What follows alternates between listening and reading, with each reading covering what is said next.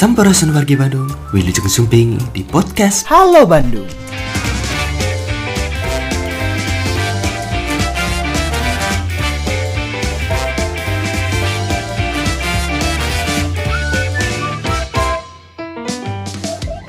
Dua pekan sudah kebijakan pemberlakuan pembatasan kegiatan masyarakat atau PPKM darurat diberlakukan se-Jawa Bali.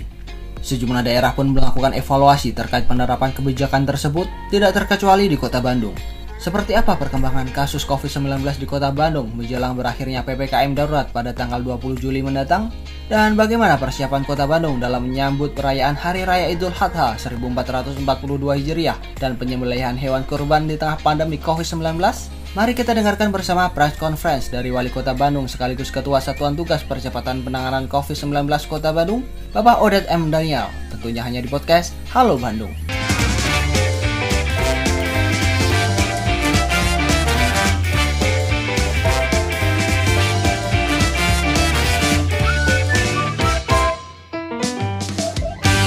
Bismillahirrahmanirrahim. Assalamualaikum warahmatullahi wabarakatuh. Alhamdulillah kita hari ini tadi menyelenggarakan uh, ratas rapat terbatas ya evaluasi dari ppkm ya yang ada walaupun kita nanti berakhir pada tanggal 20 tapi kita tetap melaksanakan evaluasi hari ini yang intinya kita ingin juga dapat masukan-masukan dari teman-teman toko Pimda tadi Alhamdulillah banyak masukan-masukan yang jadi bahan kebijakan ke depan saya kira insya Allah oleh Pak Sekda dan jajaran atas arahan Maulid nanti bisa bisa dikaji dan terus kemudian dibahas kira ya. Sungguhnya di dalam paparan yang saya sampaikan tadi ya bahwa pada prinsipnya memang di Kota Bandung ya kita ada beberapa hal ya kondisi pandemik COVID Kota Bandung sampai dengan hari Kamis ya 12 Juli 2021 berangkat dulu dari total konfirmasi ya. Ada 29.992 kasus ya. Dan konfirmasi aktif ada 5.630 konfirmasi konfirmasi sembuh alhamdulillah 23.563 kasus. Dan konfirmasi meninggal ada 399 kasus ya Kasus aktif meningkat sebanyak 2.454 selama masa pemberlakuan PPKM ya disebabkan oleh pelacakan masif oleh kesehatan dan peningkatan kesadaran masyarakat untuk memeriksa diri secara mandiri. Adapun dari sisi data skor labeling Kota Bandung ya, Kota Bandung masih tergolong zona merah ya skor periode saat ini ya yaitu 5 Juli sampai dengan 11 Juli 2021 skor 1,63 ya. Sedangkan periode lalu pada 28 Juni sampai 4 Juli 2021 skor 1,37 ya. Respon Pemkot untuk mengatasi kondisi pandemi saat ini di antaranya pasti kesehatan ketersediaan oksigen dan pemakaman ya. Keterisian rumah sakit atau bor ya bed occupancy ratio ya e, keterisian rumah sakit di Kota Bandung sampai dengan hari Kamis 15 Juli 2021 90,46 persen ya rumah sakit dengan tempat tidur ya perawatan untuk COVID-19 telah ditingkatkan mencapai 42,84 persen tempat tidur. Disediakan pula tempat yang bisa digunakan untuk karantina pasca perawatan yaitu di Hotel Asrilia ya. Jadi nampaknya walaupun sudah ditambah oleh Pak Sekda nih sama teman-teman berupaya terus gitu ya. Tapi karena memang uh, yang menggunakan ya terus juga meningkat sehingga akhirnya tetap masih di angka 90% ya gitu. Pemkot Bandung terus mengupayakan untuk menambah jumlah ketersediaan tempat tidur untuk pasien COVID. Persiapan gedung di antaranya persiapan gedung X RSKIA ya sebagai rumah sakit darurat. Insya Allah lagi dijajaki oleh Pak Sekda Jajaran kerjasama nanti kolaborasi dengan TNI ya. Ini sedang dijajaki insya Allah. Kemudian penetapan rumah sakit khusus untuk penanganan COVID-19 sesuai arahan dari Kemenkes. Kemudian Uh, poin kedua ketersediaan oksigen ya yang kemarin sempat agak viral ya kekurangan oksigen di mana-mana sehingga bukan kota Bandung ya. Maka kota Bandung satu kota Bandung melakukan monitoring ke seluruh rantai alur pasokan dan merumuskan strategi khusus untuk menangani kekurangan kebutuhan pasokan oksigen.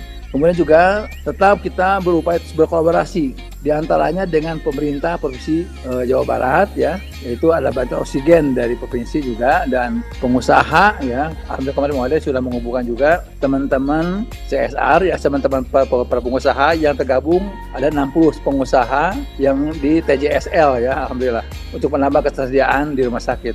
Sedang diproses mudah-mudahan juga mereka bisa memberikan dukungannya ya dari 60 perusahaan ini memberikan dukungannya untuk mengurangi ya persoalan-persoalan oksigen Kota Bandung. Kemudian yang ketiga, kesiapan fasilitas pemakaman. Melakukan penindakan terhadap adanya isu pungli di TPU Cikadut. Itu. Kemudian penegasan penggunaan TPU Cikadut untuk Kota Bandung. Ya, nah ini persoalan ini ditandai nanti indikatornya dengan KTP Kota Bandung. Ya, mengapa? Karena ini perlu disampaikan TPU Cikadut itu berdasarkan perwal dari Maodet ya dari wali kota ya dan berdasarkan anggaran yang dipakai juga anggaran APBD Kota Bandung yaitu milik warga Kota Bandung ya dan juga dari anggaran pembelian tanahnya, pengadaan tanahnya, kemudian anggaran operasionalnya ya, memberikan gaji atau memberikan insentif ya kepada petugas semuanya itu kan dari APBD Kota Bandung. Maka kita coba terus ya, menegaskan bahwa hubungan TPU Sikadut itu untuk Kota Bandung semuanya ya idealnya. Adapun nanti kalau untuk di luar kota Bandung, nanti kita koordinasi dengan Provinsi Jawa Barat. Akhir seperti itu ya. Rata-rata penurunan mobilitas masyarakat selama masa PPKM adalah sebesar 30 persen. Eh, kemudian 9% kerumunan terjadi pada wilayah perbatasan atau pinggiran kota. Dan terakhir dalam rangka pelaksanaan Hari Raya Idul Adha 1442 Hijriah dihimbau kepada masyarakat untuk meniadakan sholat Idul Adha secara berjamaah di masjid, di lapangan untuk menghindari kerumunan dan pelaksanaan penyembelihan hewan kurban agar menerapkan protokol kesehatan secara ketat, tidak melibatkan personil dalam jumlah yang besar hanya panitia kurban yang berada di lokasi penyembelihan dan pencacahan hewan kurban. Ya kalau edaran dari Kemenag ya kementerian saya kira itu kan dimulainya anjurannya hari tasik pertama ya yaitu tanggal 11 Zulhijjah ya. Jadi kalau tanggal 20 itu adalah bersama dengan tanggal 10 Zulhijjah artinya hari Idul Adha-nya maka dilaksanakan penyembelihan kurban itu di tanggal 11 12 13 berarti Zulhijjah gitu. 11 12 13 itu Zulhijjah ya nah, setara dengan kalau bulan Julinya berarti 21 23 gitu kira-kira. Adapun konsep distribusi ya daging kurban agar dijaga dengan menerapkan protokol kesehatan yang memadai dan kita sudah memberikan edaran dihimbau agar kalau bisa diusahakan akan diantar kepada mustahik yang ada di masing-masing oleh panitia. Itu harapannya seperti itu. Nah, jadi PPKM itu kita akan menunggu nanti setelah pasca tanggal 20. Karena sampai hari ini kan belum belum ada kepastian diperpanjang ya. Kita terus akan berupaya menyiapkan diri ya hal-hal yang mungkin uh, yang terjadi ya di masa perpanjangan nanti saya kira ya. Itu nanti kita akan bahas. Ya, kita menunggu arahan dari pusat seperti apa. Tentu tapi dengan kebijakan lokalnya saya kira ya uh, juga kita perhatikan. Itu saja beberapa hal yang dapat sampaikan. Terima kasih teman-teman. Assalamualaikum warahmatullahi wabarakatuh.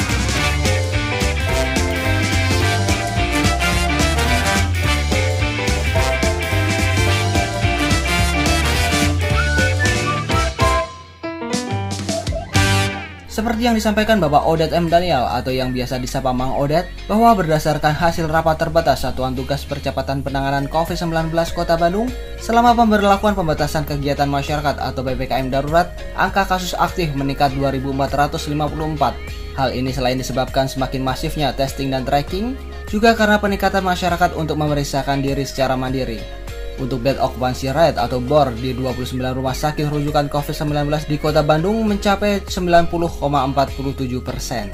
Hingga kini, zona kewaspadaan penyebaran COVID-19 di kota Bandung masih di zona merah dengan skor 1,63. Sementara dalam rangka persiapan Hari Raya Idul Adha 1442 Hijriah, Bang Odet mengimbau masyarakat untuk sementara meniadakan sholat secara berjamaah di masjid maupun di lapangan untuk menghindari kerumunan. Selain itu, untuk menyembelih hewan kurban yang dilakukan pada tanggal 11, 12, 13 Zulhijjah atau setara tanggal 21, 22, 23 Juli 2021 tetap harus memperhatikan protokol kesehatan. Terkait kebijakan PPKM darurat yang akan diperpanjang atau tidak, pemerintah Kota Bandung masih menunggu keputusan dan arahan dari pemerintah pusat. Sampai jumpa di podcast Halo Bandung episode berikutnya. Ingat, di mana pun dan kapan pun kita berada, tetap terapkan 5M. Memakai masker, mencuci tangan, menjaga jarak, mengurangi mobilitas, dan menjauhi kerumunan.